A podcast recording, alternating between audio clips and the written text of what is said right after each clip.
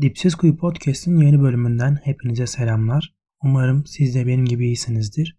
Bugün çaresizlik üzerine konuşmak istiyorum. Hepimiz duymuşuzdur bir çare kelimesini. Şöyle ki öncelikle bir çare kelimesi üzerine biraz değinmek istiyorum. Kelimenin kökenine biraz daha vakıf olursak hani kelimeyi ve kelimenin yüklediği anlamı daha iyi anlayabileceğimiz kanaatindeyim. Bir çare kelimesi Farsçadan dilimize geçmiştir ve bu kelime çaresiz insan anlamındadır. Hadi gelin bir çare olmak üzerine biraz sohbet edelim.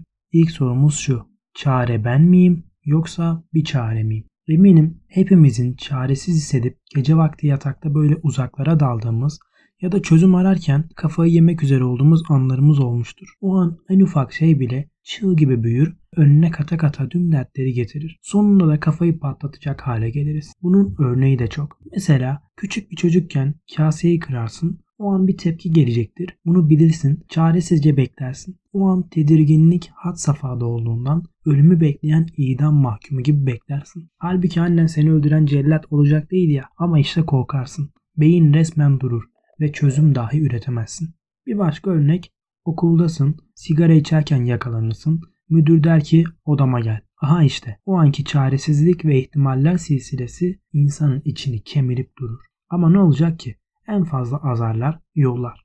Ama o ana kadar beyin öyle çalışmıyor işte. Çaresizlik böyle bir şey. Hepimizin geçtiği bir yoldan ufak bir örnek geldi aklıma. Bu da bir sınav olayıyla ilgili. Sanki hayatın tüm gerçeği o sınavmış gibi çalışanlar bu yükü öyle bir yüklenmiştir ki omzuna bir yük gibi tek çaren bu sınavmış gibi düşünürsün bunun sonucunda ve çaresiz kalırsın. Sınavdan istediğin sonucu alırsan herkese göre ne ala. Ama senden ne gittiği de önemli değil mi? Ödediğin bedellerle mukayese etmek gerek. Akıl sağlığını kaybedecek kadar yıprandığına değer mi?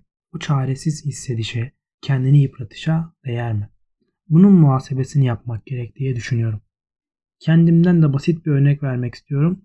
Çünkü her yayınımda olabildiğince kendimden örneklerle bu olayları daha da çeşitlendirmeye çalışıyorum. Beni daha iyi tanıyın istiyorum. Şimdi benim de sınav zamanıma dair bir anım var. Saat 9 gibi kalkardım. Öyle kasmadan ama sistemli bir şekilde çalışırdım. O zamanlar özel ders alıyordum. Hocamla götürüyorduk sistemi ve verdiği her ödevi yapıyordum. Gece 12'ye kadar da minik molalar harici çalışıyordum. Ama upuzun 2 yılın içinde içimde ukde kalan tek bir an oldu. Ve aklımda kalmıştır hep. Şöyle ki şu an olsa asla kendimi ondan da alıkoymazdım. Bunu da söylemek istiyorum. Şimdi size anımdan bahsedeyim. Saat gece 11 suları Dışarıda çok fena kar yağıyor ve insanlar sokağa çıkmış kar topu oynuyor. Bu Antep'te yani biraz daha eskiden böyleydi. Şimdi biraz iklim falan değişikliği derken belki değişmiş olabilir ama kar gerçekten çok eğlenceli bir olaydı. Ve gerçekten Antep'te o kadar böyle derinliği olan kar yağardı ki hani uzun sürede kalkmazdı bu kar. Öyle bir şey düşünün. Onun eğlencesini siz düşünün.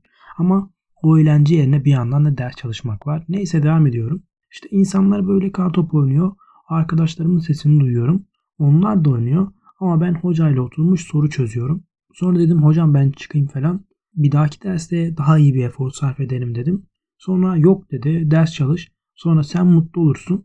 Onlar oynadıklarıyla kalır falan dedi. Yani şimdi düşününce insan anlıyor. Ne alaka abi yani benim orada bir saat kartop oynamam beni ne kadar geri atabilir? Atsa hayatımdan ne gidebilir ki o bir saatten? Ama bir sürü anı biriktirebilirdim.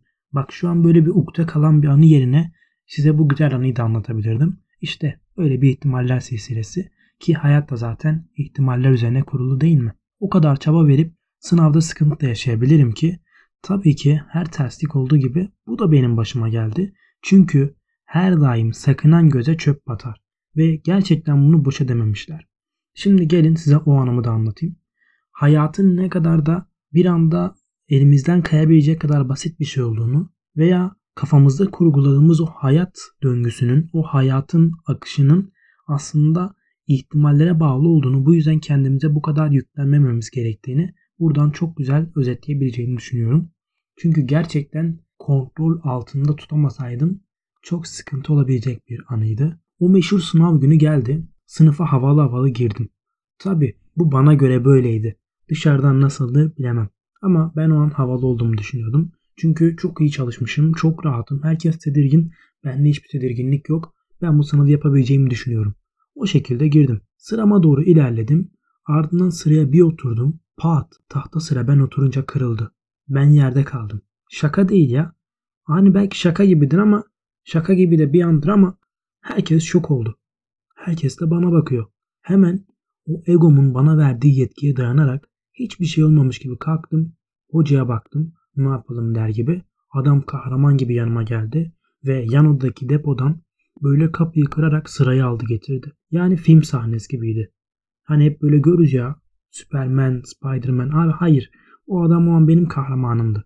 Özetle o psikolojiyle sınava girdim ve o an hayatımdaki o kadar vazgeçişe rağmen bu sınavı yapamayabilirdim de. Ama sınavı bir şekilde halloldu yaptım. Geçti. Ancak elimde şu an sadece sınava çalışırken en yakın arkadaşlarım olan 3 kişiyle baya baya geliştirdiğim arkadaşlarım ve ekipçe deneme sınavı sonra sohbetlerimiz haricinde hiçbir şey kalmadı. Gerçekten hiçbir şey hatırlamıyorum. O an çektiğim o stresi, yaşadığım sıkıntıları hani hatırlamıyorum. Hatırladığım bir şey daha var yalan olmasın. Sabah 6'da kalkmıştım bir keresinde. Dedim annem işe gitmeden önce mutlu olsun beni görsün. Uyandım böyle ders çalışıyorum. Bir baktım böyle havalar kapkaranlık zaten. Annem geldi süt ısıtmış bana.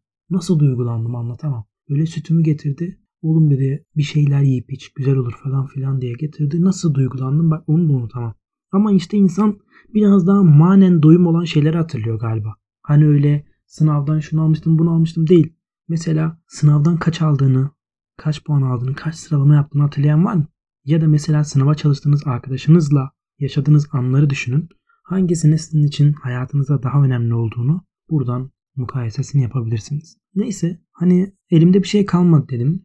Belki diyenler olacaktır. Kardeşim hukuk fakültesini okudun, bitirdin, ne kalmadı elinde, üst perdeden konuşma falan diyenler olacaktır belki. Hani şu an hukuk fakültesini bitirdim ama bitirmesem de olurdu. Yani hayat sadece hayallerimiz ve ideallerimizin gerçekleşmesi sonucunda elde ettiğimiz bir matematiksel denklem değil. Türlü ihtimaller var hayatın içinde. Ve hepsine hazır olabilmek lazım. Farazi konuşuyorum. Anneme bir şey olsa hem ruhen hem madden bir çöküş neticesinde şu an bitirdiğim fakülteyi okuyamamış dahi olabilirdim. E o zaman ben eksik mi olacaktım? Ya da şöyle söyleyeyim. Ben veya biz mesleklerimizin bize yüklediği sıfatlardan mı ibaretiz? Yaşadığımız o çaresiz sene ne kadar ağırsa artık hepimizin ağzından aynı cümle dökülüyor sınav senesinde. Tek istediğim sınavdan yüksek bir not almak. E çaresiz bir şekilde sınav sonucunu bekliyoruz. Sonra da bildiğimiz bir senaryoyu oynuyoruz. Hep toplumun beklediği o başarı hikayeleri de çıkmıyor insanın karşısına. Kimisi okulu bırakıyor, çok daha iyi maddi hayata sahip. Kimisi okuyor, o da mutlu ve huzurlu. Yani bu aslında sadece bir araç. Mutluluk için bunu bir amaç haline getirdiğin anda bir çare veriyorsun. Yani en başta söylediğim gibi çaresiz oluyorsun. Özetle hayat bana şunu öğretti. Hiçbir plan kusursuz değil ve tercih ettiğimiz hiçbir hayat da mükemmel değil. Her daim paralel evrenler oluşuyor ve belki oradaki ben daha mutlu olabiliyorum. Bunu da bilemiyorum. O yüzden kendimi birçok konuda kasmıyorum artık. Çünkü hiçbir şey tek seçenek değil ve hepimizin içinde herhangi bir konuya dair bir potansiyel var. Şahsen ben yemek yapmayı çok seviyorum ve okulu da bir sene erken bitirince hemen aşçılık okumaya başladım. Çünkü beni mutlu ediyor hayali bile. Tanıyan ve evime gelen arkadaşlarım bilirler. Güzel yemek yaptığımı söylediklerinde gözlerimde olan ışıltıyı. Mutlu oluyorum. Gerçekten çok mutlu oluyorum. İnanıyorum ki mutsuz bir çalışma süreci sonunda toplum çizgisindeki takdir gören meslekten ziyade gözlerimizin içi parlayarak her sabah umutla gittiğimiz bir iş hepimizin tercihi olacaktır. Peki neden bu kadar kasıyoruz? İşte bugün paylaşmak istediğim temel nokta bu. Niye bunu kendimize yapıyoruz? Neyse çaresiz hissettiğimiz bir süre an olmuştur ve olacaktır da. Ama hepsinin çaresini önce kendimizde aramak gerek. Önce bir sakin olup ya bu zaten oldu ya da sınav örneğinden gidersem bu zaten bir şekilde olacak ve su akıp yolunu bulacak. Farkındalığıyla kendimize verdiğimiz hasarı minimuma indirmek yapılabilecek en iyi şey diye düşünüyorum. Zaten öbür türlüsü safi zarardan öte değil. Elinden ne gelebilir ki? Sınav soruları mı eline gelecek?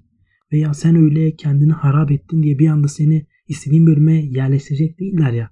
Yani az önce de bahsettiğim gibi gerçekten insanın elinde o sınavdaki yaşadığın güzel anlardan başka bir şey kalmıyor. Son olarak her daim toplumca kabul edilmek istenen kusursuz bir sen var zaten.